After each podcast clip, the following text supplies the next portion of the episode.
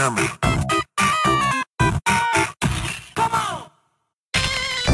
Hello and welcome to Dynamite Eddie. It's the Retro Games podcast where a couple of OW pals get together and talk about a couple of OW games. The voice you're hearing just now is myself, Mick Clockerty. Joining me, as always, we have Mr. Andy Mack Konnichiwa. and Mr. Mick McCormick. How's it going? Right, boys, what you've been up to, what you've been playing, how's it going? Right, I've decided I'm getting a new mic from Neddy man because I've been listening to the episodes um, maybe a few months. First time? The, the mic's just not cutting the mustard. Um, I replaced my old mic around about a year and a half ago. You could probably tell a drop off in quality. I'm going to invest in a new mic, man, because this one is just it's. I sound about 40 mile away. Andy, I think your, your dulcet tones are sounding lovely to me as always. I wouldn't worry too much about it. I really will. I like. Um, I, I just like that fidelity, that fidelicious um, vigour that can only be found in a microphone that costs me on thirty pound. Aye, it's, it's not quite capturing your rich baritone. Oh, is that what you think? As a baritone. well, baritone, if I'm belting it out, man, I can always go fucking. How does that feel, baby? Make it a fucking a bass tone. B- bit of Pavarotti. He's made a tenor, isn't he? Ah, he's married Aye. a tenner, I'm married a twenty quid, man. That was a terrible joke to start the night. So there you go. Ah, he's about to hit out with fucking Pat Mick and the Minister. I'm the ghost of Davy Crockett. That five pounds going in my pocket. I think I'm more the, the kind of baritone tonight. I'm still fucking roned up. So maybe my voice is a wee bit deeper than usual. That's right, you caught allergia, didn't you? Congratulations on Mick for being the last person to catch COVID out of anyone I know. Well, it's annoying because I, I was working on this theory. You just might have heard of it called Michael immunity, but it's just been it's been getting it's been getting quashed left, right, and centre, Mick. Was it a German variant? Do you know? I think I got it in the airport. Well, I'll I'll I'll dive in first with some chat. Then I'm just back for Berlin, as alluded to by uh, Mr. MacArthur. There, I was I was over visiting Helen with Aero. The eagle-eared listener might remember Helen for having to endure through Advance Wars Two, maybe last year or two years ago or something like. Classic game. Classic game. Don't you be fucking hitting my hands well. no, I was disliking it. no, while over there, Helen's wee gaff in Berlin is not too far away from the video game museum there. Which had a lot of cool fucking exhibits and stuff. The thing that I wanted to talk about briefly was I got to play a proper fucking socialist arcade cabinet. ah, love that, Class. An arcade machine that was designed and made during a fucking planned economy called the Polyplay for East, East Germany. I the in in the in the actual museum, the Plaque King said there was only ever about a thousand of them made because they were quite dear to produce. On Wikipedia, there's a different source saying there was about two thousand, so I'm not quite sure of that. That's spot on, man. So you didn't need to put any money in these bad boys in, just um, work. You just had to like, maybe cycle at the same time as playing it or something. Well, as I understand it, they were mostly set on free play because obviously it wasn't a capitalist enterprise. They were made by the fucking young Karl Marx Technical Institute or whatever the fuck they had there. The coin slot was designed for like basically a 50p piece, but apparently it would work with a penny. So you could just fucking put a penny into it, but they were mostly set to free play. Oh, so this is like a, a Radiohead kind of business model where it's like pay what you want. Pay what you want. Not intentionally. I think it was an accident. I think the coin slot thing was accidental, but also they kind of didn't really give a fuck because they weren't trying to make money off them anyway. As I say, they were they were mostly put in fucking leisure centres, young tra- young trade union clubs. There was a few other fucking places they would get put in. But yeah, apparently um, very popular in the old German Democratic Republic. Class. I actually managed to get a wee shot of it. Did they let you play it? Basically, you're talking. There was a tiny joystick, a wee kind of daft joystick. Story of my you, life. You played. You played with your right horn, and then with your left horn, there was just one button. And that was it, a joystick and one button. Graphically, it kind of looks a wee bit like a fucking Atari or something like that. But it was surprisingly kind of fucking playable. I was expecting it to be a lot I don't know. For some reason, I thought it would be like glitchy or something like that, but no, it was.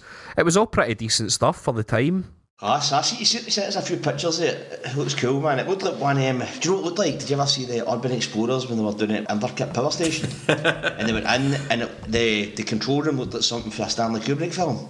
Aye. It was like that. It looked as if it was like out of there. It was like old school. Quite man. industrial looking. I quite like that. Quite aye, like Apollo 13 or something. But aye, there was something like eight different games you could play on it. There was like a Pac-Man clone and shit, various different things you could play. The best game that I played on it was just called Wasser Row Brutch, which just means water pipe burst. Nice. Um, there's a, a leak coming from a roof, and you run about with a bucket, um, trying to make sure the room doesn't flood. I like how you've, you're doing like good honest labour in these games. Well, Fun in exactly. that. you wouldn't be at any fucking capitalist business in a good socialist arcade machine. Hey, machine. burger time or that. Do you reckon the Stasi were keeping an eye on like the leaderboards just to make sure any folk weren't slagging off too much? on He mentioned the Stasi. He mentioned the Stasi. Do you think people ever put on the leaderboard like fucking, uh, don't know, Henry Truman, like top a, a leaderboard or whoever was in charge at the time? I don't know how much sort of scope there was over these sort of things, whether the Stasi really gave a fuck. Obviously, like what you were allowed to show on TV and films was censored. I don't know how that would have worked with something like this. It was designed at like a fucking technical institute. Given it was a pretty new media at the time, like it's, you can't imagine many folk really understanding it that much. They to weren't get rid of exactly rushing to burn these things eh, before the fucking the East in Germany, were they? They, they were more focused on their, their documentation, man. That's why probably these things existed. I think there's a few that you can play in Germany, and I think there's one in London somewhere you can go and get a shot at the polyplay. Um, according to Wikipedia, there were also four additional games in the source code that were removed for some reason. So maybe that was due to some kind of state interference or censorship. But um, looking at the names of the games, they have names like Gardener and Driver, so I doubt it. Anyway, that was that was just me pointing out that when eventually the revolution happens and we go back to a planned economy, we'll still have games. Don't worry about it. Right. Andy, why don't you give us some chat about fucking Sonic Frontiers? oh, right. Uh, so obviously we've been shoveled. We've spoke about it at length on this podcast, but we've been shoveled like oh, vast, big bowls of shite over the year. Ever since I would argue, probably about twenty years ago now, um, the Dreamcast days or the GameCube days. Um, eventually, now got a good fucking 3D Sonic game, a good one, and I can see it with a smile on my face. I can see it with confidence. I can see it with swag. We have a good 3D Sonic game, ladies and gentlemen. It's high praise, man. I mean, I've, I've got to say, I've been burnt so many times before with, with Sonic um, in the in 3D realm that I, I didn't think it was possible to have something decent. There's been a few a, a few highlights over the years. I, I, I quite like Generations, Colours, kind of highly rated, but just. I mean, seeing the kind of early footage of Frontiers and hearing that they'd kind of promised this whole big open world, but with Sega's famous like lack of delivery, um, I was very skeptical. But I mean, if you're enjoying it, then it's that's high praise. So, how do they make Sonic into a fucking Breath of the Wild, first of all? I don't quite understand that. I'm not convinced they even do. No, it's a strange kind of fusion of what McCormick just said. They don't, and the day. What I think's happened is I think they've got a heavy financial bump for success of Sonic films, right? And I think that they've been given a bit more artistic freedom, and I think that the pressure's been took off their neck. They've not got fucking big Japanese guy with a foot in their neck anymore. And I think that they've managed to open up the wings a wee bit and try to bring Sonic into a more modern time. I mean, it controls nothing like Sonic in a game, right? It's, it's not a momentum based engine. It is just the old boost controls at heart, with a few tweaks here and there. But the, thing that's amazing about this game, I think, is that they've managed to kind of make it into something that is inspired by Breath of the Wild, but maintain like the qualities that a, a Sonic fan might love. Like, it's still got a big spectacle. There's a lot of references and to the old Sonic games. You basically go through special stages to get Chaos Emeralds, where you can go Super Sonic and fight a bad guy and all that. There's hunters today. There's fucking hunters, and there's these mad kind of narrative parts where your favourite like Sonic characters feel back in the day are kind of like fading in and out of reality, and it's all this kind of somber tone, and it's kind of like your childhood flickering and being there and no, and Sonic's balls have dropped, and he's talking deeper, and it's like everybody's all grew up a bit, you know, and um, everybody's grown up. Everybody's like moving on to this new thing. They don't quite know what it is yet. It's not been quite idealised. It's not been quite realised yet. You just know uh, things are changing a wee bit in the Sonic universe. And I think they've done it fucking really well. Sonic's going to fucking initiate the third impact and get everybody combined into one singular anime creature. But it's great. It is good, and like, the the way they've laid out like the wee impromptu levels and on the open world and all that. Like you see like big like levels essentially in the sky that you could just shoot through to get to certain parts you've got to do. And it is like Breath of the Wild and it is like Witcher where there's just loads of events scattered over the, the world and you've got to kind of take part in these side quests to progress the story and stuff. But there is like there is a really good fucking narrative in there, man. It's like try and get a comparison. It's a dead somber kind of. Is a bit like Breath of the Wild. I'm not going to lie. Yeah, the more you, the more you talk about it, the more I think that is really they were just reading reading Nintendo's fucking answers to the test and that one a bit. Maybe they were, but it really did work. And I think that a lot of these reviews with Sonic Frontiers, I think that what has happened is um, a lot of people have been burned by Sonic in the past, and they're kind of underselling like how good an achievement it was because it's a really They're still a bit tentative about it, like, but but what if it is shite? Like, are you sure it's not shite? It's not shite. And to be honest, as well, right? Who cares if Sonic is a Breath of the Wild? Because guess what? Zelda heads Breath of the Wild is just a shadow of the Colossus. Fucking think, think, think about it, man. Think Well, about that's it. exactly what Sonic Frontiers is. All your baddies are called uh, Gullet, no, G- Gargantuan, I can't remember, that's terrible. Um, what do you call that? A guy gets stuck with fucking Alpha David and a Goliath. A Goliath, aye. and, uh, you're, that's essentially what it is. It's uh, the fucking the Colossus game for the PS2. You're, there's uh, weak points on it, and you've got to keep up with it. And aye, that's what it is. Shadow of the Colossus, basically. So it is Breath of the Wild, right? Sonic Breath of the Wild, but it's done really well. But I mean, Sonic has the really the recent Sonic games I've felt they haven't really learned any lessons for like modern games at all. They've not been like, oh, that's a good idea. Let's add a bit of that.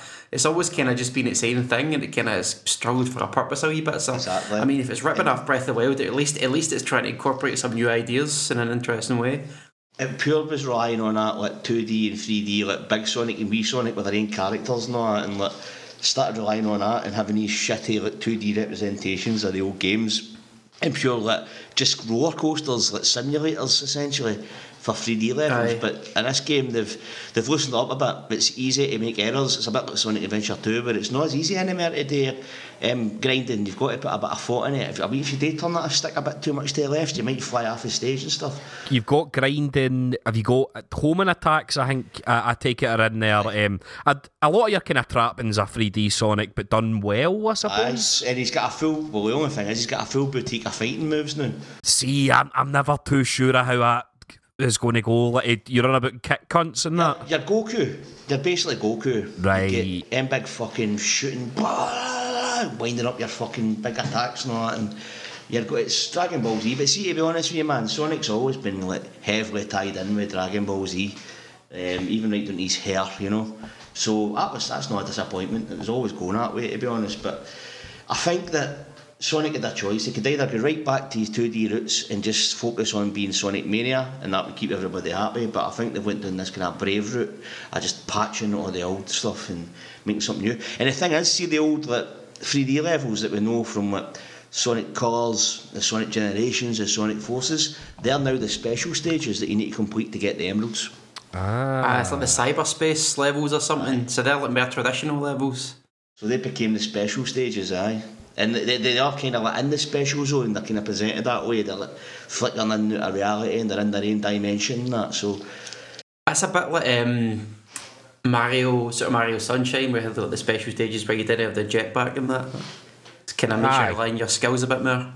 so boys, it's all good fucking shit. Play it, man. Get, if you get it for, get it. It's fucking good. It's good, man. Nice You one. piqued my interest, man. I think I'll, I'll definitely check it out. Mick, anything you've been taking a look at before we jump into our, our main events for the day? So I've just been going Steam Deck daft, man. I've kind of alluded to it a few times, but um, trading myself to one of those. Spent a lot of time putting loads of emulators on it. A few kind of teething problems with it, but it's a fucking it's a brilliant system. Emulation powerhouse. Uh, Once you get it set up, it's like a lot more straightforward than using the, even the PC or or my wee um, Raspberry Pi or that. Aye. Games run incredibly well on it.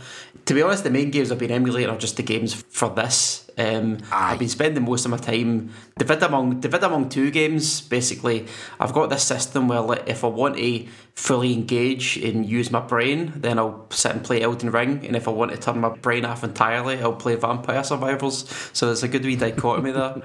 Aaron was giving me some chat about Vampire Survivors. It says like he says there's no much game to it, but like it's somehow quite addictive.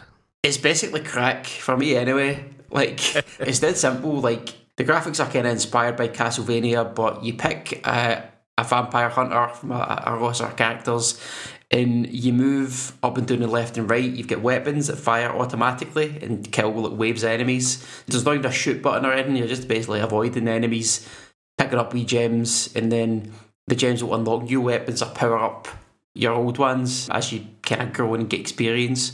So it's just get that classic numbers get bigger, explosions get bigger, Right. sort of progression to it. It's it's got some fucking idle game shit baked in. Then Aye, it's like that. Yeah, there's it requires very minimal effort for you to play, but it's got that idle game sort of hang of like the progression of your power just going to insane levels the longer you survive. So it, it does something to my brain, I think, um, it's, Aye. which I suspect is why it's become this runaway hit. What about Elder's Ring? Like I've heard that in, in recent times, the, the Elder's Rings became less the mortal enemy of the Little Sisters of the Poor and more sort of the mortal enemy of gamers. Big Elder likes to keep his his ring clean these days. um, I've heard that that's fucking solid, man. I've heard it's uh, that you've really got to like. I'll try to look at a game and it doesn't really jump out and shout, play me, eh, me. But I've heard it's just it's so well loved and it's so well regarded. I mean, what is it? Is it the attention to detail? Is it difficulty? Is it a bit of both? What is it? What's going on with Elder's Ring? there's a few things that folk kind of go on about with these games, and from Dark Souls onwards, and this one is kind of like Dark Souls, but sort of like exploded out onto a, a wider canvas. Obviously, it's like an open world and stuff. The fact that it's challenging, but like in a way that kind of engages you and means that you have to kind of like take it seriously. It's quite rewarding when you achieve things.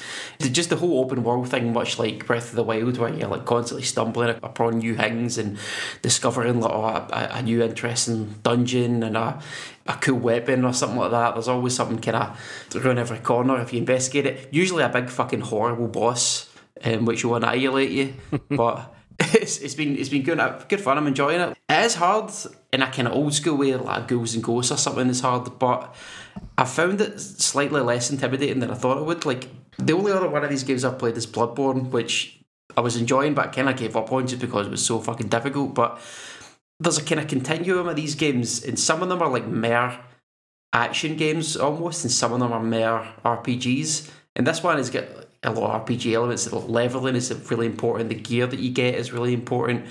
And the fact that it's a big open world is it's made things a bit easier because if I'm fighting a boss and I've not got my timing done with my, my rolls and my using my shield or whatever, and he kills me, then I know that I can like just fuck off somewhere else, like get a few levels up, get a cool new sword or improve my sword or something like that until I I get to a point where it's a bit easier. Um, so they've kind of anticipated that a bit, where like they know some folk aren't going to be pure amazing action game players, but there's there's kind of ways around it. So I've kind of stumbled through so far, and I'm I'm, I'm kind of getting there. But I'm just I'm, I'm enjoying it. I'm enjoying like just the world and the um, the kind of weird obscure storytelling and like just how many options there are for like interesting builds and setting up your character and stuff like that. So it's kind of it has it has gripped me. I can see why folk love it, and it's a, a good match for the wee Steam Deck as well. Elder's Ringer. You've got to reunite the parts of his broken ring. That's the that's the deal. Nobody wants a broken ring. I've I've heard that Elden Ring is also quite good. Oh, is that is that the one folk are going on about? But no, the the games. Um, I like all the wee bog bogging English guys you talk to in the games. There's a lot of good accents, uh, good good NPC accents. There's a Welsh lassie. Few, I think I've, I've met a, a couple of Scousers and that. That's great. Maybe the game will try and subvert your expectations when you think, "Oh, I'm not going to trust him," but actually, you do trust the Scouse guy. I suppose that'll bring us on to our first game of the evening. Mick, the reason that I picked Gremlins 2 on the original Nintendo for yourself was mostly because of the tunes. I think there's some good fucking crazy sort of chiptune, wacky gremlin type music in this. I like the wee overly kind of Japanese cutscenes as well, and I just think it's it's a fucking quite a cool wee thing to look at. It might not be the most sophisticated game out there, but it looks great. It plays pretty well. I like the way wee Gizmo waddles about in that. And if you like a movie, it's it's worth a look. I mean, there's a, a decent Gremlins game. Who who knew?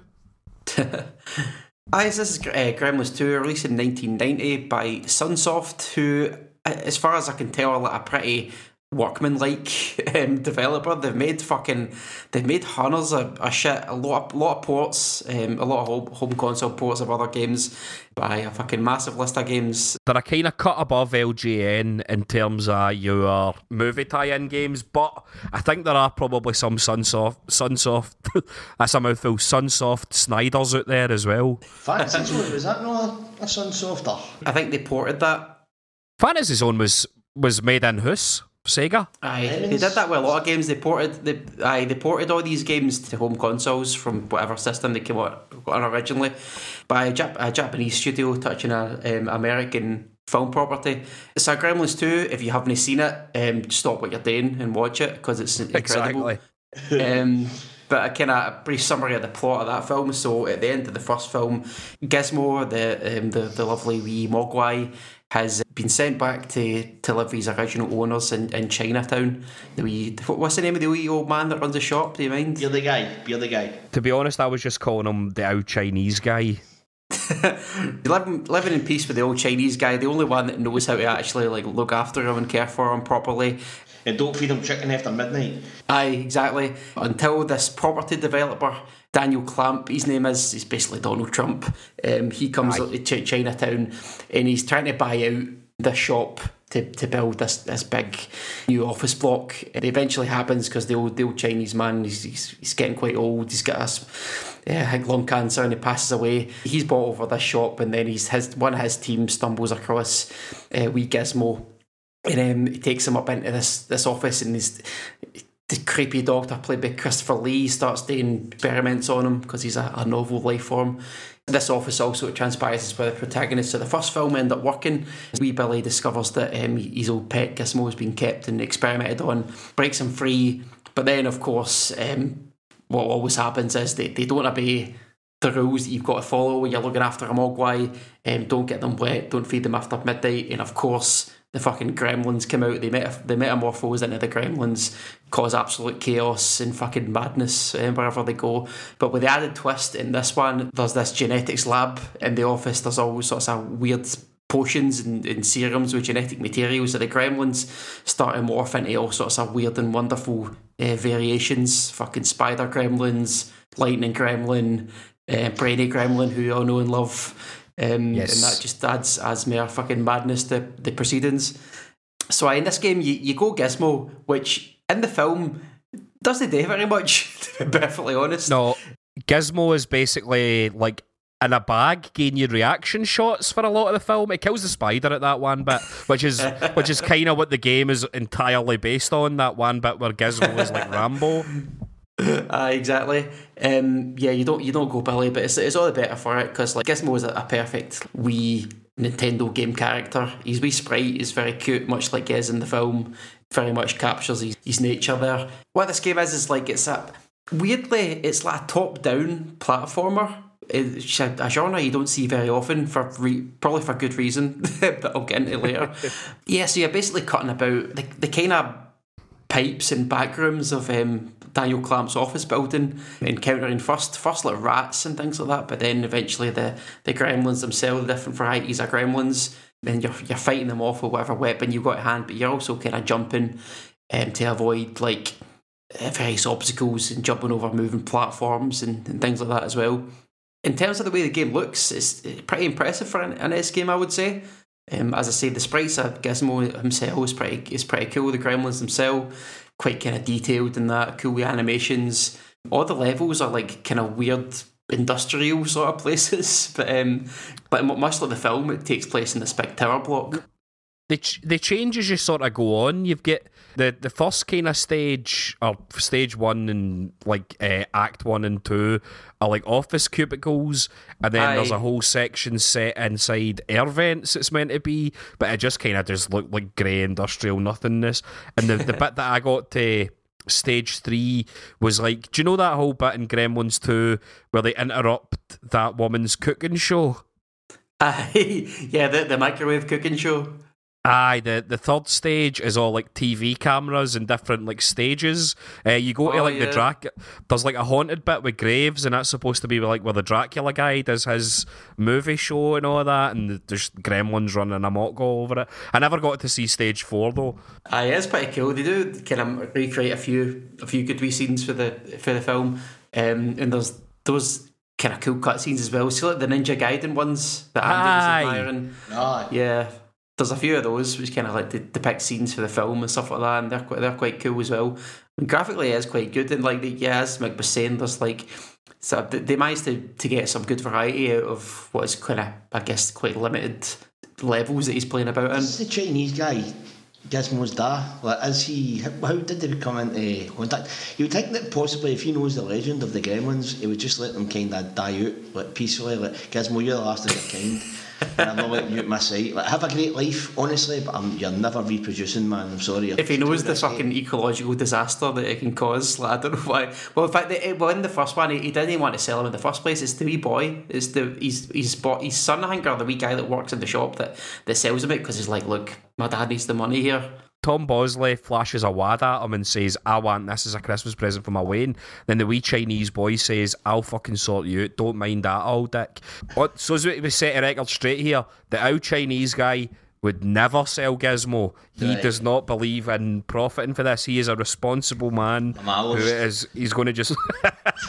well, I don't think so because he's he's he's possibly a refugee from China. but, but, but who's, who's to say? I suppose maybe he is a Maoist. Right Um, age. It was one of the one of the purges is kind of he fell out of favour at some point. if we're talking about allegories and what it's like when Gremlins happens, it is a wee bit like the Cultural Revolution. Do you know what I mean? Like weans running amok, taking control of classrooms and that, chucking their teachers out. That must have been a wee bit like Gremlins. There's a bit in Gremlins, right? and I think it's like a wedding bit at the very end. You know, they, they went in the background. Doesn't show you them, but the Gremlins are singing like in a chorus to the, the wedding tune. Yes. It's, it's fucking hilarious, man. The the hologram doctor for Deep Space Nine at the end, it's heavily implied that he's going to shag the lassie gremlin. I guess this kind of smile on his face, like, like he's kind of alright with it about it happening. Fuck it, I've had worse, man. Haven't Yeah, he just he just kind of he just kind of becomes resigned resigned to it, and he's like, oh well. In the background, you've got his Great Gremlin film, chorus great film. singing the singing the wedding marching. The, the, Aye. the The gremlins are all singing it. Just imagine them all fucking jumping about, swinging for light bulbs and that, and then singing this song. It's great. So yeah, as I've said, it plays like a, a top-down platformer. You've also got um, weapons, and the kind of interesting thing is that you get a different weapon in each level as the game pro- progresses. Gizmo in this film, at least, he's quite a resourceful wee guy.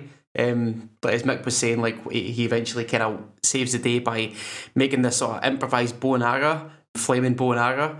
That's the weapon that you end up with at the end of the game. But he Aye. starts off with like a match, and then he gets a, a paper clip, and then he gets a bow, and then he gets the, the flaming bow. And each each of these weapons is get more range and power than the last one.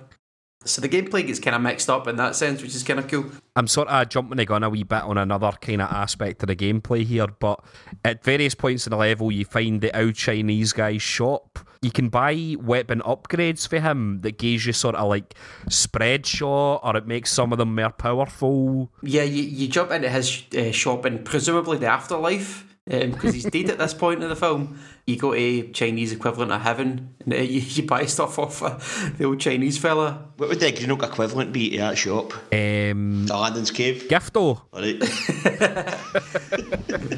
Yeah, yeah. You go you go to Gifto and you can buy either um, extra heart, uh, power up for your weapon, like an, an extra life, or you can get a, a balloon. And the balloon is a cool little feature as well that I quite like. You start off each level with one of them, and if you fall down like a, a chasm at any point, and you've got a balloon on you, then you float back up on the balloon. You can fly for a, a brief period of time. So if you time it right, you can use it to like get over quite tricky platforming bits. Um, if Aye. you fall in, and then you can use the, the balloon to kind of go over um, over these platforms. So that's quite cool. This game actually only has fucking four stages. It's quite a short one. It's, it's solid though, innit, apparently. I didn't find it that hard to be honest. It's for the old Nintendo and how hard their games are. This isn't one of the hardest ones or anything like that, but it's just generally quite hard because all their games were fucking hard. What's with the pogo stick mechanic thing I can see?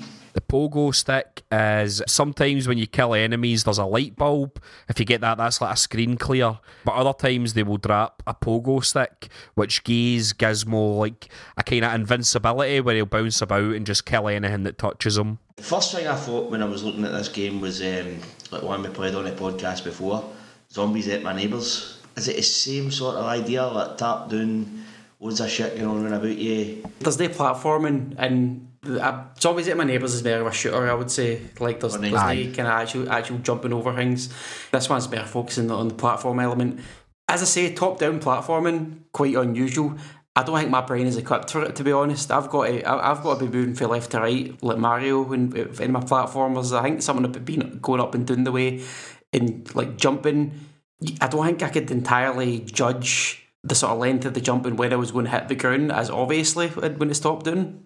See if it wasn't for the fact that Gizmo, a wee shadow appears under him and shows you Yeah, where you're yeah. going to land. I don't think I would have made a single jump in this game if, you, if you didn't have that.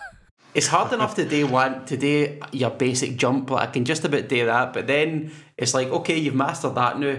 Now you've got to do it diagonally. Now you've got to do it onto like a moving platform. Now you've got to do it onto a rotating platform. like at that point, I was just like, oh no, I can't really do this anymore. Like the, the shooting sections and killing the enemies, I could I was was usually all right. They didn't give me much bother, but unless it was kind of interspersed with platforming, that's where I struggled. Aye. Did you fight any of the bosses? I fought the first one, which is like a big kind of generic gremlin, but they, they take about fucking 25 to 35 hits, I think, to, to kill. It takes so many fucking hits to kill that thing, man. and uh, when, with no life bar, so you don't know how much progress you've made. And also, like, if you don't kill the boss, you get booted back to the start of another difficult platforming level. Um, Yes. So you have to go all the way through the level. So you can't really master it, master fighting them without like, have also mastered the, the level before it. They they bring in a couple of, well, the gremlins for the film um, as bosses.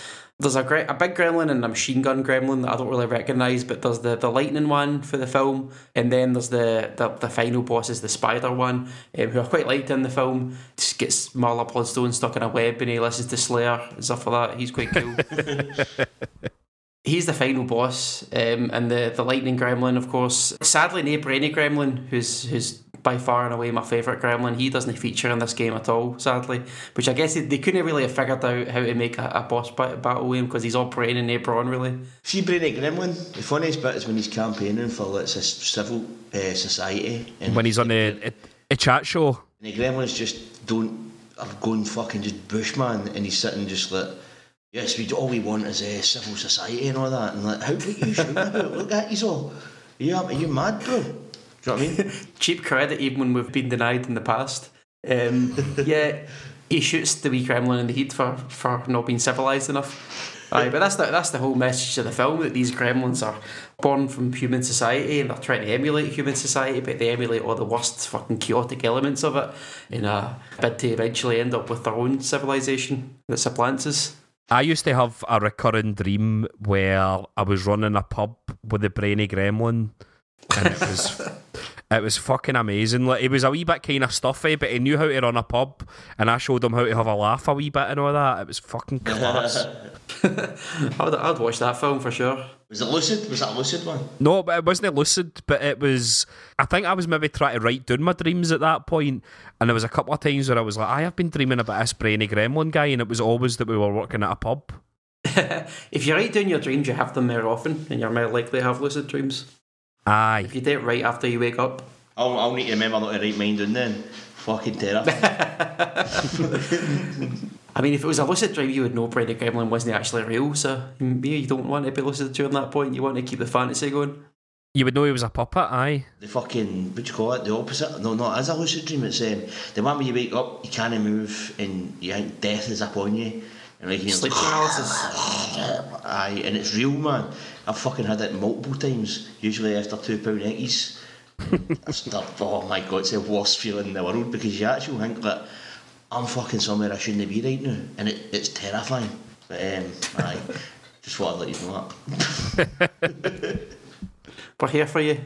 But I overall, I, I did quite enjoy this wee game. Um, it's Nintendo difficult. If you spend the time to master it, which um, I'm just not patient enough to do, um, No. you would have fun of it. The tunes, as Mick said, are good. The vibe of the tunes in, in the game is much like that in the film, where they're quite jaunty, but also with an element of menace behind them. Aye, there's a, a jaggedness behind them. It's it's actually funny that they don't use the Gremlins theme in this at all, but you feel as if it's been playing at some point. Aye, and they don't have the wee song that Gizmo sings either. The wee that be that would be a nice like a shop theme. Um, his Aye. that he sings. Um, but yeah, really they don't. But yeah, they, they somehow managed to capture the the vibe. Don't know if the developers had access to the um to the soundtrack at the point where they were making the game. Maybe they just had to come up Aye. with their own one. But I play it. But if you've not got a chance to play it, just fucking definitely watch Gremlins 2 because it's it, it says a lot about uh, society.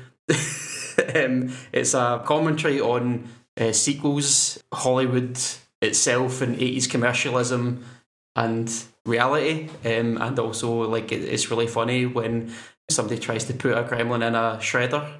It's a masterpiece for the age. what year did it come out? Was it 1980s? 89. 1990 or 89, right? Oh, that's what I Aye. said. Just that's, it was one of the last 80s films. Then Aye, just on the cusp of the, the 1990s arriving. It's, it's got a vibe of a 90s movie in it. Aye, early. The 90s was when we got our. I mean, I, I feel as if we kind of grew up in sequel territory. Well, I remember Ghostbusters 2 better than I remember Ghostbusters. I remember Gremlins 2 better than I can remember Gremlins. Like, they made all these sequels to, like, 80s movies in, like, the early 90s. Also, Haviland Morris is hotter than Phoebe Cates in Gremlins 2. You can fight me for that opinion, but Oh. sticking with it. I think I think I will. If I wasn't fucking self isolating, I'd be kicking your door down. That's fucking blasphemy. anyway, that's me. McCormick, why don't you tell us why you picked Cyberball for Andy? So this was a game I'm, I'm kind of mining the, the, the C list or Z list of Mega Drive games at this point to find ones I've not played. This is one that one of my cousins had. I always thought it was quite intriguing. Um, this idea that a, a future sport, future sports are always cool, man. How sports are going to be played in the far flung sci-fi future, and it had a cover of these big fucking burly robots playing some sort of sports games. I thought it looked dead exciting, and then I played it and discovered what I, I don't think I knew this at the time, but being based off American football, a sport that I knew absolutely nothing about, um, the game was just completely mystifying to me. Um, I didn't know why the game kept stopping. I didn't know why I was selecting for all these options, these plays every time. Um, so yeah, I kind of never looked back and played it, but I just it just kind of came back to me um, quite recently. I remember having it, and I thought it might be interesting to just revisit and see if it's any less um, perplexing. And maybe Andy, who knows slightly better about American football than me, has played a few of the games, and might get some enjoyment for it. So how'd you go on? Aye, so as you said, I've got a wee bit of history with American football games on the N64. Obviously, games for the N64 were like £790 uh, peak, peak times. So um, I had to go for the cheaper ones, and one of them I had was um, called NFL Quarterback Club 1998, I think it was called. I don't know if you remember playing this, but basically I learned the full whack of the rules, quite considerable rules for the sport gridiron or American football from that game. And the game it's called football in America, but I don't think you get any further away. The game is basically it's based on turns, right? It's a turn-based game. It's like an RPG in sport format. Basically, you get four shots to run ten yards, right? If you don't run them ten yards, then the ball, the possession of the ball, accrues to the opposition, and they get their shot. Their four shots to get ten yards. You've essentially got to push all the way up the park to get what's called a touchdown. Aye, and if you get tackled, then that's the, the end of that that goal. Aye. So the plays are usually like three seconds long because the ball goes to the quarterback. He's got to then choose a pre-arranged play. It could be like two guys running forward, then he's got to try and complete a pass to somebody, or it could be a runner passes the ball to a run, they run through. It's just pre-arranged, like um, preset tactics. They've usually got like seven or eight per game that they go through. Seven for defence and seven for offence. They can switch between, and they're very well scripted and very well kind of rehearsed. So that's American football, but that, this game done it quite well. I thought, I thought, as you were saying, um, I looked at. You should never judge a book by its cover, but I looked at the front cover of this game, and aye, I like the big fucking, the big cunt man with the big kind of breast, the big breast. It's built like a fucking Eddie Stobart truck.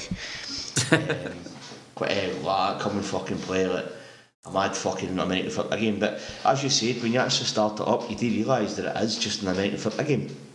I thought it was going to be like speedball or something. Aye. Everything you were saying there, Andy, because I had a wee go of cyberball, and I was like, right, that's just cyberball. So is this just American football, but it happens to be robots? Like, if they were humans instead, would this just be a So- football simulation? It is, man. It's an American football game, but I think what they've done is they have heavily tried to make this some sort of competitive arcade game because in the beginning of the the game it tells you that the year is 2006. The year is kind of it's kind of it is predicted like the English 2006, Premier League. God. In a way, it predicted the English Premier League. It says 2006. players were uh, demanding too much money. The, the franchises started like tapping into public funds and that to play to pay their players and shit. So by the time 2020 came, players that were building their own islands so they didn't have to live with the cretins and all that and eventually the government just pulled the plug and says, nah man, we're not doing this anymore. So they, they murdered every American football player and they started their own game called Cyberball with robots. And um, it was kind of like that game show in the 90s with Melinda Messenger and Craig Charles. Um, Robot Wars. Robot Wars, aye. Um, well, instead of like, training a player and bringing a trainer for a player for a youth team, you would create your own robot and try and sell it to a franchise, like a team of robots. I think that was like the lure behind the game. Or you can buy like upgrades and that between games, is it? Like, that's a wee bit kind of speedball, I suppose. Ah, you can buy like, a new chassis for the hanging that. It sounds a lot more interesting than fucking the National Football League in America anyway. And uh, the big twist in this game is they've replaced the fucking pigskin with a, a nuclear weapon or a bomb that blows up.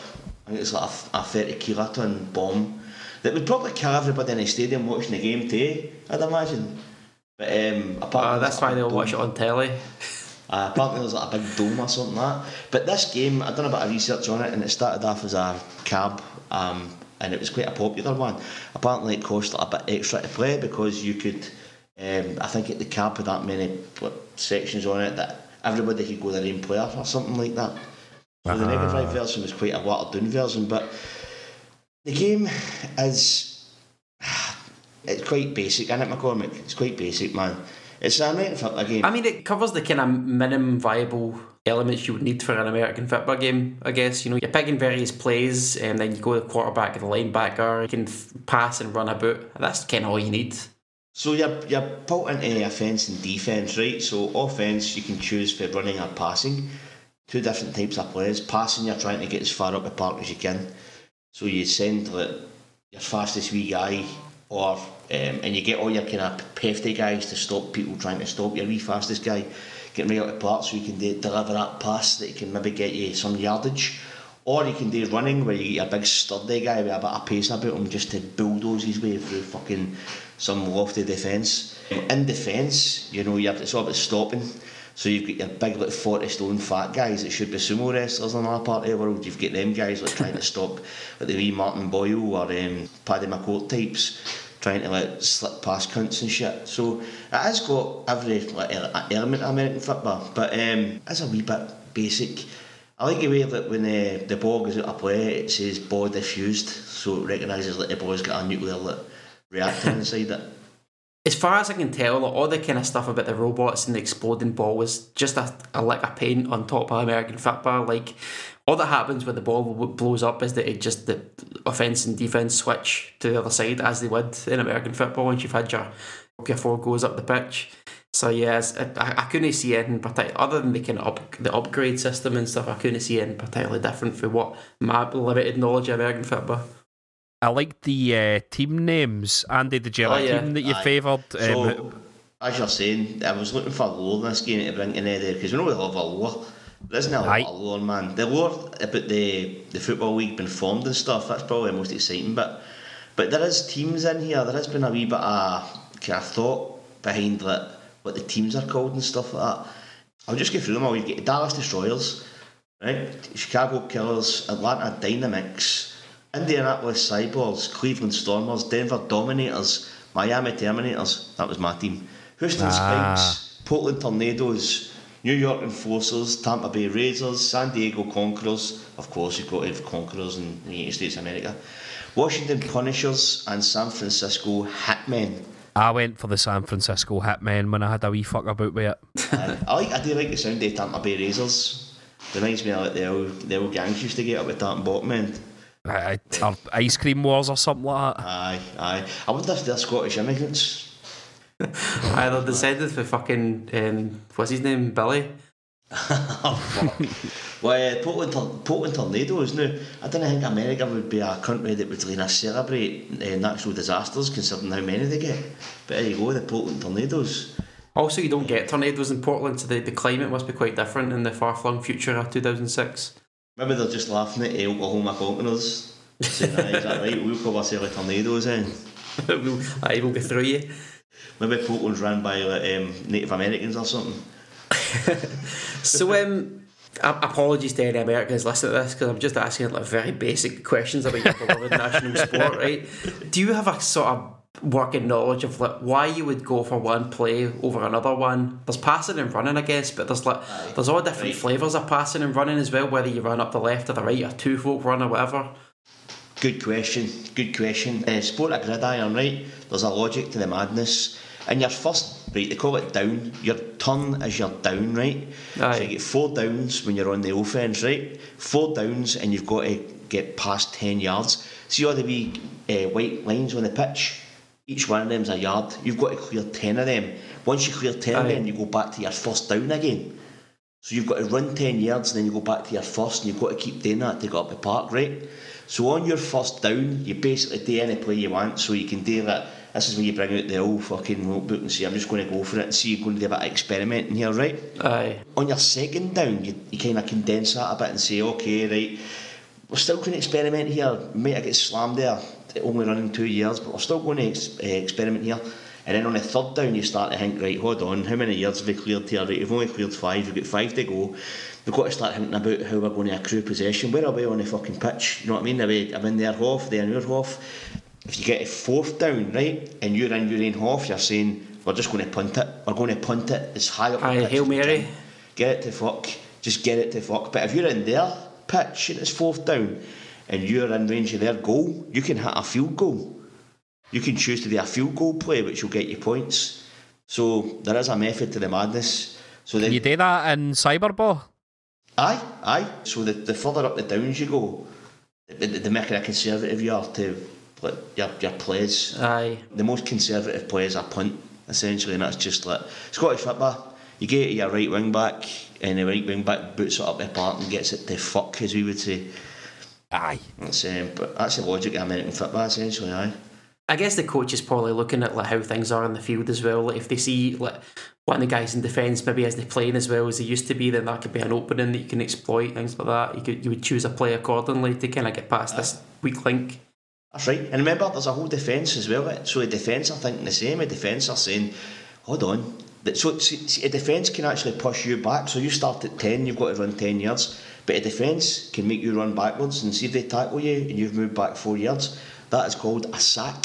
And that means you might be second down and 14. You've got to run 14 yards. So the defence are thinking, right, how can I sack this bastard? Do you know what I mean? Aye, so they can be deciding to play more aggressively and go for the sack, Yeah. or maybe just trying to like, like minimise the losses.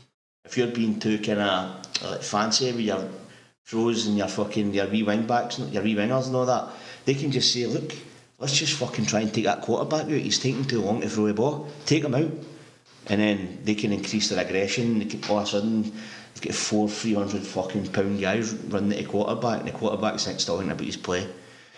That's basically how it works, aye. It's, a, it's an interesting game, man. It's just it's run by absolute cretins. That's the only thing about it. yeah, there's as much like fucking shenanigans with American football as there is with like the English Premier League and stuff like that as well. The franchises kind of have their city like by the balls, like they get so many concessions and tax breaks and stuff like that because. Unlike with like teams in the Premier League, there's always a threat that they could just fucking up sticks and leave and Well, go to another city. You know, McCormick, do you know what actually happened? Airdrie, Airdrieonians went bust and they bought Clydebank simply changed the name of Clydebank to Airdrie United. At least they, they went bust and that was kind of a necessity. But with American teams, they can just call it, you know what, fuck it, we're moving to Dallas or like we're moving to Miami. Like they can just they can just do that. There's precedent for it. Aye, it's brutal, man. But how can you support a team when it can just move next like, to Paisley tomorrow? Right? Aye, no, no loyalty. but um, aye, the game was a good representation of American football. And American football games do translate well to computer games. I believe that them um, tennis and football are really good at adapt. You be able to make really good adaptations, especially in this generation forward, 16-bit generation forward. So I feel like you probably could program some robots to play American football. Like it's quite it's quite prescribed in that sense, you know. Aye, but like what what I'm thinking here is I guess the robots is purely an aesthetic choice. Like As far as I can tell, I you don't get anything the robots. I mean, I would have maybe have liked to have seen more fucking some lasers or something like that. I don't know. You've got Well, the only robots in your game. difference Like, The only difference is you get a 15 aside on American football team, and this is only a 7 aside. But um, American football teams play 30 players a game. Like, you've got 15 for your defence and 15 for your offence. It's a huge numbers. So, a total of 60 players in one game. And that's you've only got like 14, so it's like the rugby sevens version. Do you reckon the whole idea of robots and that was because on the Amiga or whatever this game first came out on, they were like, right, we can't call it American football because we can't push enough sprites at the same time, so we'll reduce the number of players and call it Cyberball. Could be, aye. aye, I think so. Probably something like that. Aye. So the ball does get hot though. The ball gets hot. See over the maybe every eight downs, the ball explodes. So I suppose that's one difference to American football. So even if it's your third down, but the sequence for the ball exploding is like one away from exploding, it will still blow up. So you can still the ball. Ah, so that's how that works, right? Alarm and it can be explosive. So even though you're on fourth down, the bomb might explode on the next shot essentially.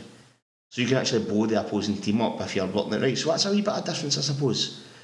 But if you're wanting a, a really good, quirky, gimmick style American football game for the Mega Drive, I would suggest to you Mutant League Football as a way to go. Mutant League Football is a fucking dino game, man. I remember that one. Maybe I'll give you that one back, McCormick, one day. Aye, that'd be good laugh.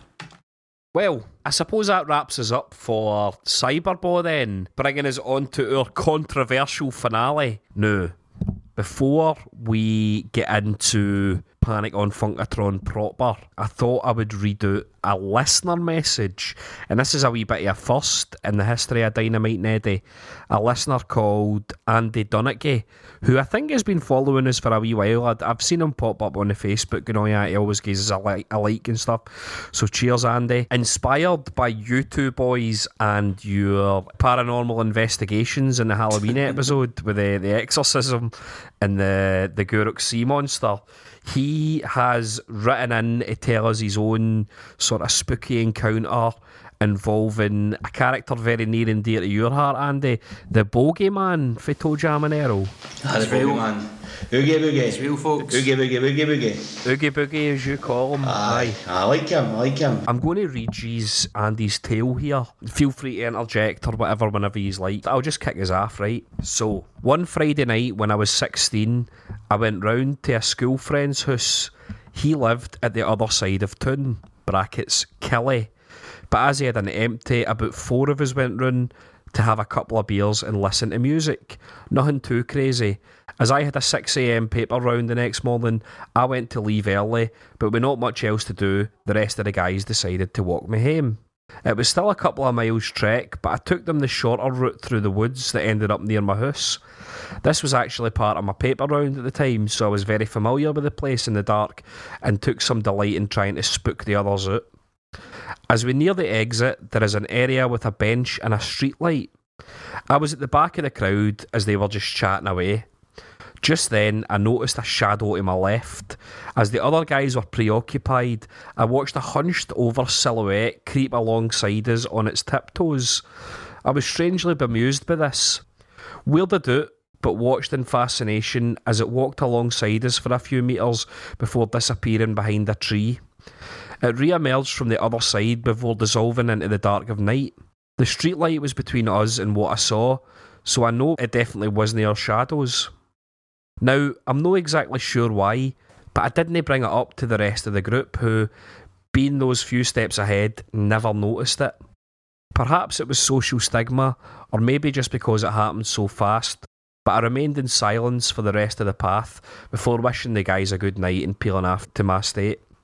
Although a bit weirded out, I actually felt a bit underwhelmed. I had just seen a ghost, and it wasn't the life changing experience that I had expected. Now, to clarify, growing up, I had an obsession with the paranormal. From Ghostbusters to the X Files, if I had an alien or a ghost in it, I was in. My bookshelf had as many books on the subject than it did Oor Wullie annuals. Still, that night I couldn't stop picturing the shadow I had seen. I had familiarity about it. Then eventually it clicked. What I had seen walking alongside us was for a childhood computer game. Not something I was currently playing or even owned anymore. That unique walk cycle, I knew I had seen it before. Not just like it, but exactly it. What I had just seen was the bogeyman for ToeJam and Earl. I knew straight away the absurdity of it. Ghosts were usually in Victorian attire, far from the video game sprite came to life I had just witnessed. As it was so far fetched, I never told anyone. I never even brought it up with the guys that were there that night. That was until years later when I was a, student in Dundee. One night, the group of friends I was in started sharing their odd experiences. With a bit of Dutch courage, I told my story out loud for the first time and was amazed when one of my pals reacted that he had experienced the exact same thing. Now, being one of my best mates for 20 years, I know it wasn't just humouring me. Brackets. As a side note, when I approached him recently about it, at first, he thought I was going to be asking about the time he saw Gilius Thunderhead's lightning magic come out the TV towards him while playing Golden Axe on acid. That's class, man. Um, as a wee guy, he had been camping near Glasgow with the rest of his troop of the Beavers. He recalled not being able to get to sleep in the middle of the night, so stuck his head out the tent for some fresh air. He then witnessed the distinctive shape of the bogeyman for ToeJam and Earl creep across the field they were pitched in. Sorry, like me, he'd kept it to himself until that point, but I felt somehow reassured that I hadn't been the only one. Now, I'm not for one minute suggesting that an enemy from a Mega Drive game is haunting the west of Scotland, but it's quite a coincidence that someone I know saw the same thing I did. I would love to know if any other people have ever had that experience. Then he talks a wee bit about something called interdimensional hypothesis, the theory about how our unexplained experiences are formed by the culture around us, how things that are not of this world appear, but in order for us to make sense of it, we perceive it as something we are more familiar with. Default archetypal imagery. He goes on to say historically, people in Asian countries reported sightings of dragons. In Scandinavia, people were more likely to witness fairy folk. But as well as our location, it's possible that our pop culture and activities can influence what we see. The 50s, abductees reported spacemen with goldfish bowl helmets. Uh, in the 90s, it was the Greys. In recent years, there have been odd reports of bizarre abstract sightings, floating hair with covered cubes, black triangles with legs, among others. I wonder if these things could have been influenced from people's experience of Minecraft or Pokemon Go, VR and AR games from modern consoles, causing some kind of confusion with uh, how these ethereal instances are being perceived. He finishes by saying, as for the Bogeyman itself, it definitely left an impression on me as a kid. ToeJam and Earl was one of my favourite games, and the sighting of that enemy fading into view on screen was a moment of anxiety only topped by the drowning music in Sonic. Is it possible that being an avid lifelong gamer is how I manifested what was in those woods that my mind could make sense of? Or could it have been a trick of the light to my developing teen brain on a couple of beers? I guess I'll never know. And That was fascinating. aye, aye, it's, uh, I get where he's coming from. I think aye, he's got a point there when he's talking about that sort of interpretation thing, where like, Carl Jung sort of collective unconscious sort of. aye, look, what we interpret is like, well, look, a, a paranormal thing could just be something that's normal that our eyes have picked up, our roans and cods have kind of picked up the wrong way, but we relate it to our, our experiences because that's all we are, just sums of experiences in it. I guess he's saying that it's, you know, he's seen something so fucking foreign and so out there that his brain has just gone to a reference bank and said, that's the bogeyman for ToeJam and Earl.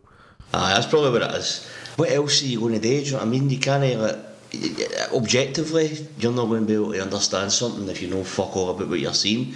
So a way, a way to cope with trauma is to sort of apply something that you're comfortable with it, so you don't have to deliver your whole self to it. Possibly that's what he's talking about. Or, you know, maybe Greg Johnson went on holiday to fucking Cumbernauld or something and, and seen the bogeyman and then eventually incorporated into ToeJam and Earl. Maybe. It's an outside possibility, but you never know. It is possible that the bogeyman is still out there, fucking roaming, roaming the west of Scotland, fucking frightening Aye. people. He could just be one of them guys that love a good old story too. Like Scotsmen, especially like Scottish tunes, they've got this thing about cryptozoology and myths and legends, like the Blue Men of Minch, the Celties, and the Catman of Greenock and all that. Maybe this is his attempt at creating his own myth and legend and putting it through the medium of Dynamite and Edit to broadcast it to a nation. I did see two junkies arguing in Queen's Park over whether something was a rabbit or a squirrel once. That was that's my cryptid story. I take it it was actually a plastic bag or something. I'm going to vouch for Mr. Donaghy here. I think he had just listened to the Halloween episode. He heard us say ToeJam and Earl at the end and some fucking electrodes in his brain connected. And he went, I need to tell these boys a story. Fair play to him, man. I mean, that, that's a few hundred words, that, that story, wasn't it? At least. It certainly enriched my life reading it. I hope it enriched your lives um, having heard it. Listeners, any if you have ever seen the bogeyman for ToeJam and Earl, maybe you haven't thought about it in years, but all of a sudden you just get a chill down your spine hearing Andy's story there and you think, I've seen that cunt as well. Do you know something? Right, I've kind of got a thing. Well, I think I've that thing he's talking about. Like, there's this program called Outer Limits, right? Mm-hmm. And it had a rerun in the nineties, man. And I, I was about six, and I watched it, and it fucking stayed with me forever.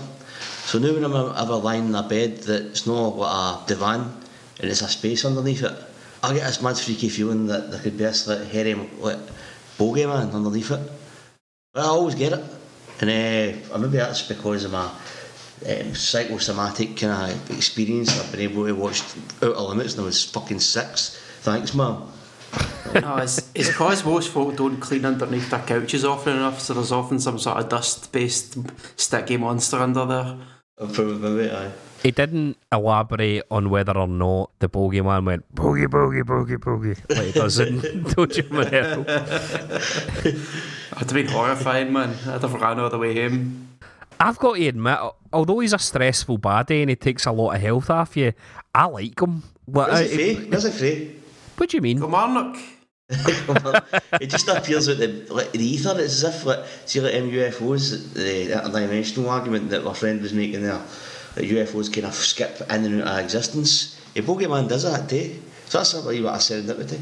The bogeyman is, I guess, a mythical creature. Is it one of those things that adults use to try and scare children into behaving? You know, like the, the bogeyman's going to come and get you? I Aye. used, aye, I used to get told Big Mick was coming to get me aye, if I didn't behave and all that. Well, Halloween, like the original Halloween, when she kills uh, Michael Myers, she says that the, the boogeyman is real or whatever. Ah, the boogeyman, aye, aye. One that doesn't stop chasing you and will come and get you, and he's like it's just an eternal enemy. Aye, that's the boogeyman, isn't it? Also, in Gaelic folklore, misbehaving children were apparently warned in Scotland that a goblin or demon known as the Bodach would come down the chimney and take them away. And in America, they call them Santa Claus. Well, I mean that's I, don't, I don't I don't know if that's a, a, an equivalent or no. Something with chimneys, isn't there? That's just definitely some similarities in there. Came down the chimney. I'm going to go out on a limb here and say that Andy and his pal have actually experienced something from Celtic folklore, and that your man who made ToeJam and Earl just stole it. They took the trickster demon from Gaelic folklore and put it into their game. And it's roaming about the west coast seeking revenge. He's out there right now. He's outside your window. Next time, you know, you're out camping and you you go for a cheeky joint down a wee gully or something like that, he's going to fucking get you. He's looking for you because you slaughtered ToeJam and Earl too, man. That's what he's doing. Uh, well, oh I've no, no, no, we're, we're, we're violating causality here. I've no slaughtered it yet.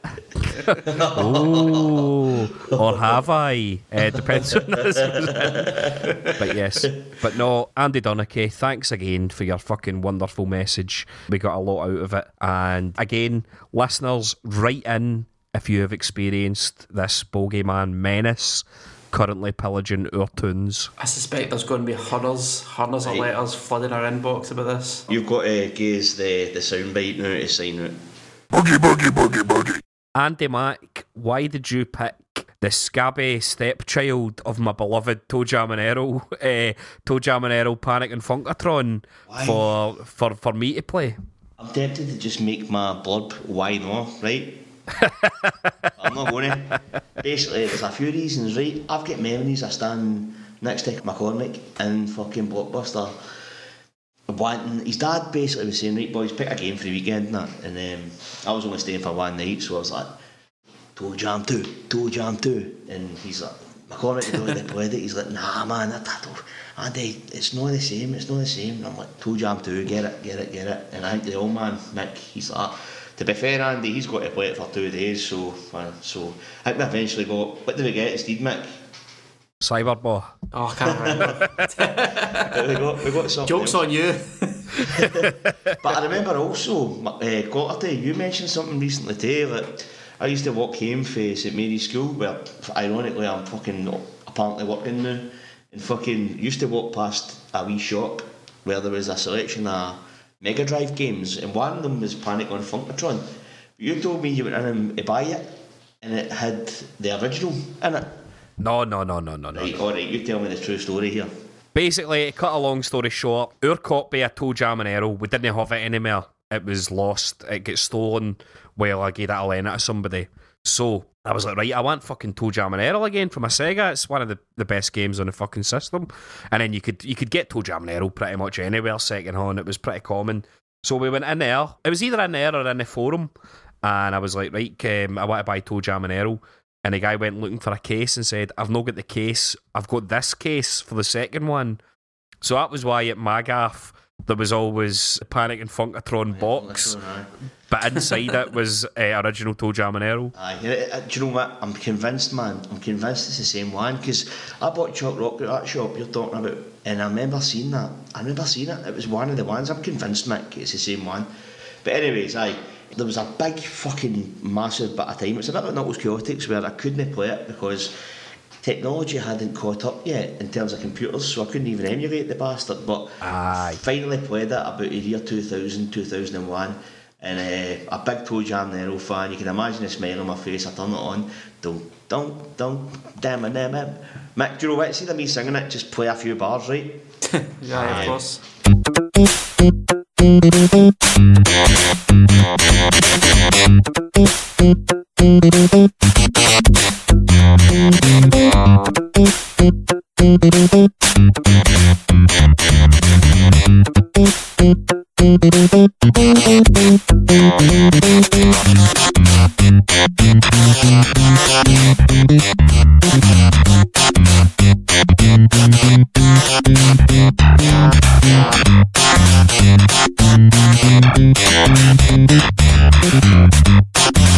then it came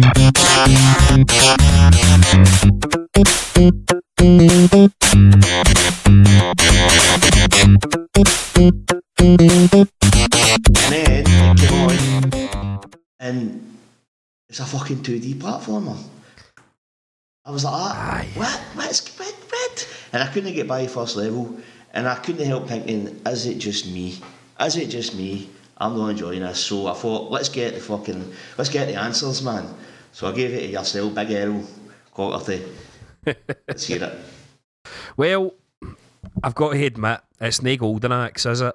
um, So you didn't play it, is what you're saying? I'll not.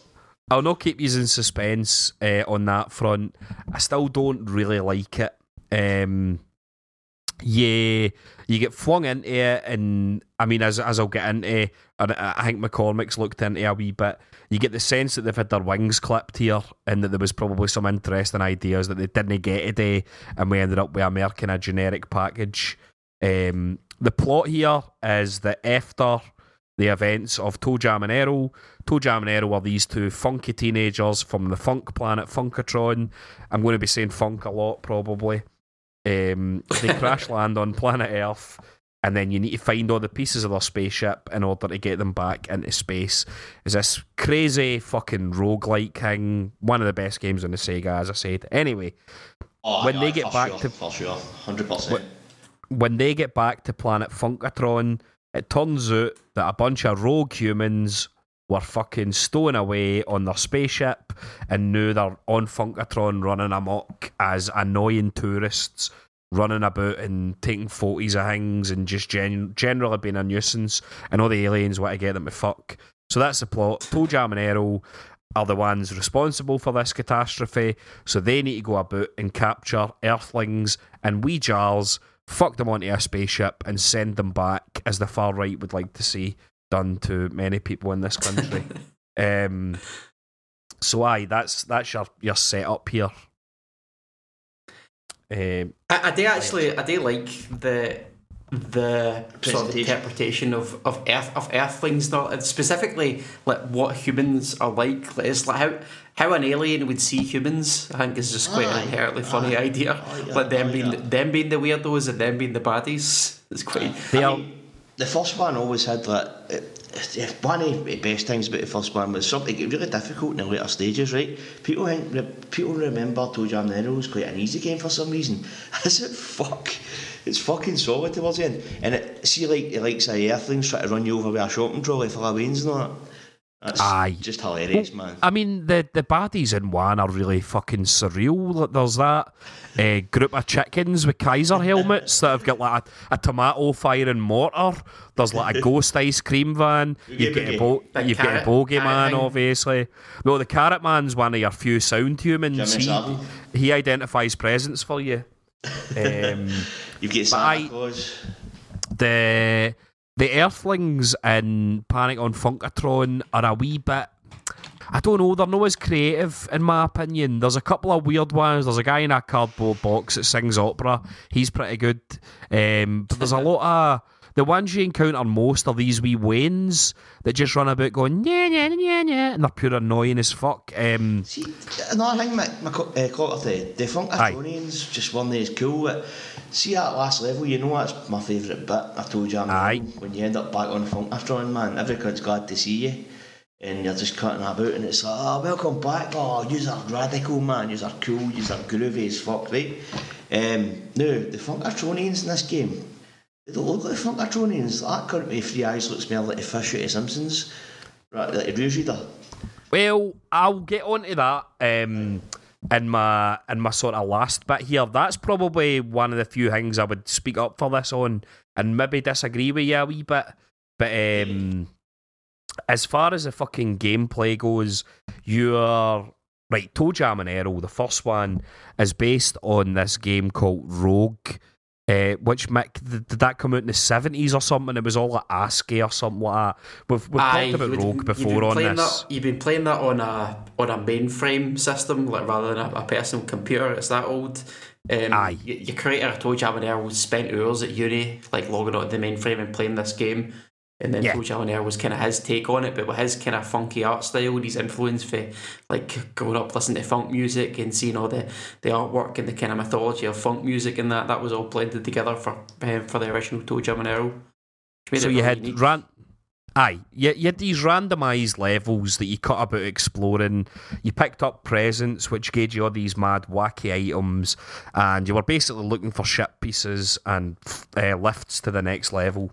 Um, no, that sense of exploration you had for the first one, that kind of unique roguelike gameplay, is all gone. You've got pretty linear levels um, where you kick about looking for earthlings. But as far as I can tell, the earthlings are always in predetermined places. Like, yeah. you have to look for them by like shaking trees and um, looking down fucking stanks, like wee sewer type things. And then other ones are just sort of running about out in the open. But they are pretty much always where they're always going to be. The levels are linear, um, as I, as you said, it's a two D platformer, so you don't have that fucking wonderful exploration for ToeJam and Earl. You've got a pretty fucking generic A to B platformer where you throw jars at fucking annoying humans. Um, I started to find it pretty repetitive. There's it.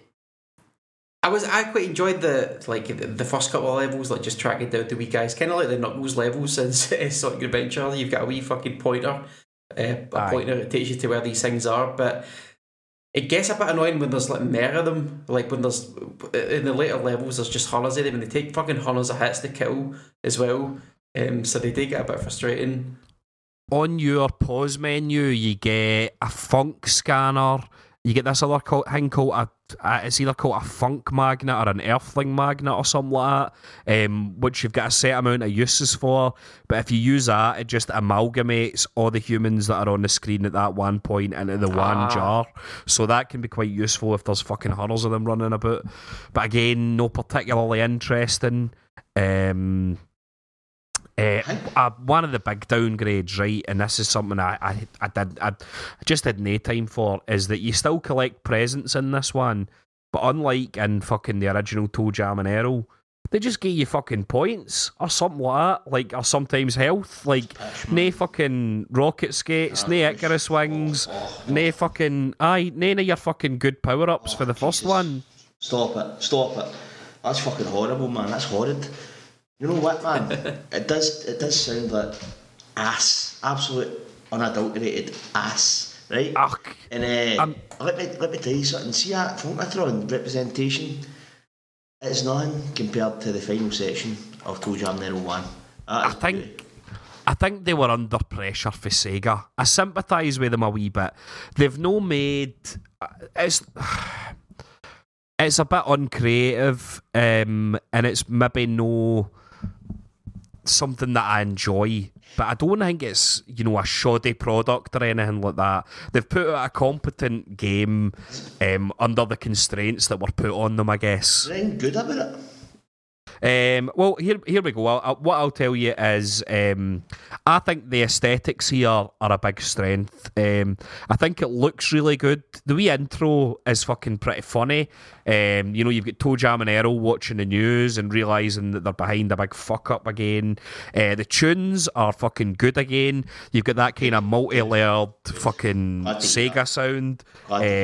Glad to hear that. they reuse a lot of the tunes for the first one, you know, the main theme and stuff like that. But if it ain't broke, don't fix it. Um, I also enjoyed that they were able to put in a wee bit more writing. Um, when you when you kick about in this one, you can let chat people's doors, and then a wee Funkotron alien will pop out and give you just a bit of patter. Just a bit of, a, a, a bit of ToeJam and Earl, Nice, man. That's- Funkotron that's- style that's of the patter. best bits about it. It's like a patter between them. What's this kind of special stage with the scribble?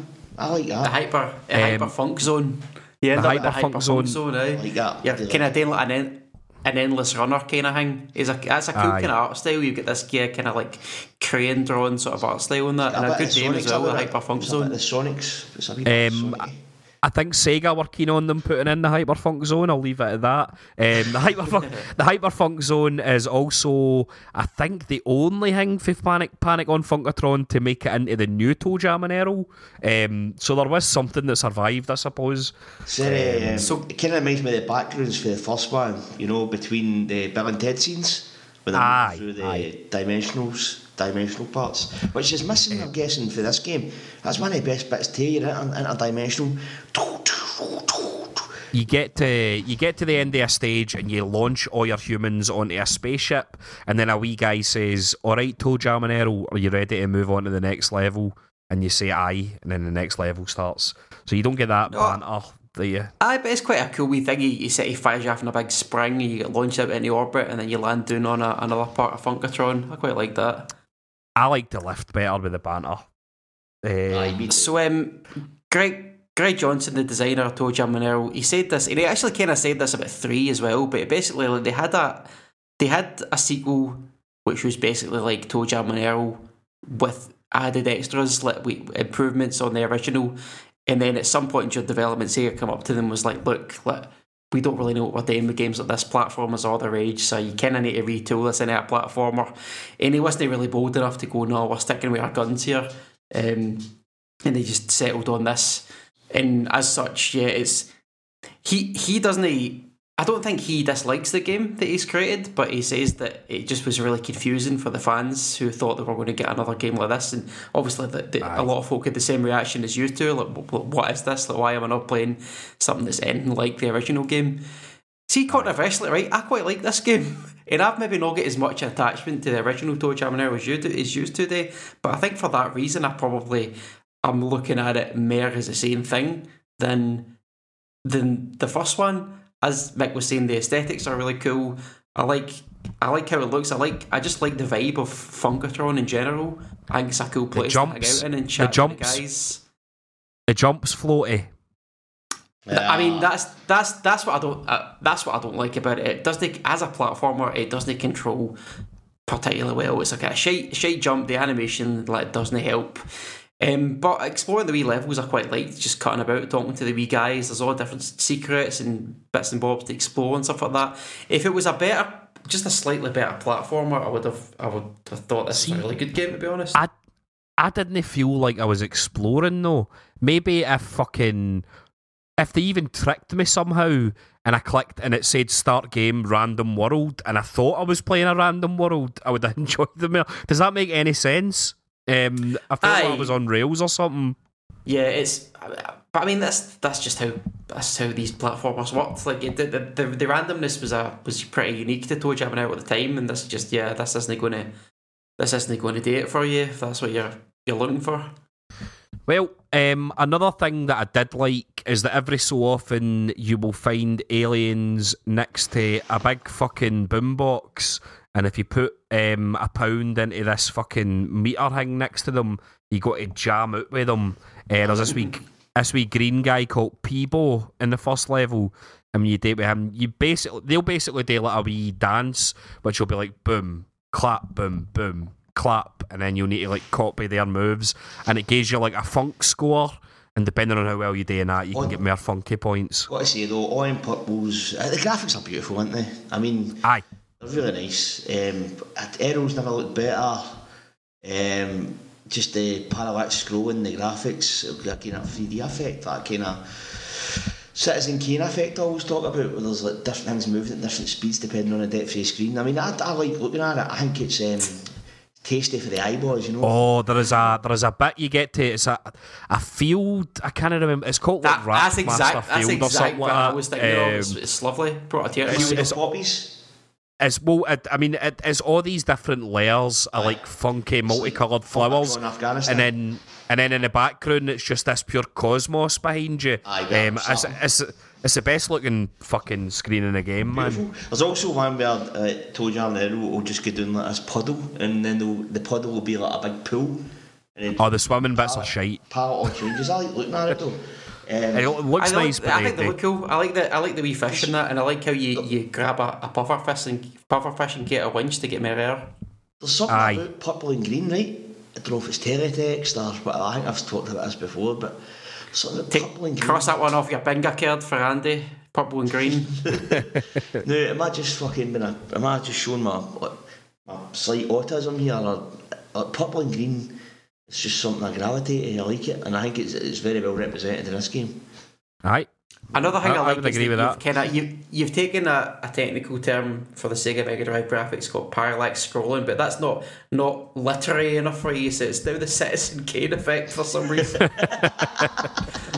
I've never seen Citizen Kane, so I don't really know what that's in a reference. So Citizen Kane's famous for its cinematography, and basically he created a who who was it? Orson Welles created this thing where things are moving at different speeds, but at different depths in the picture, giving it a 3D effect.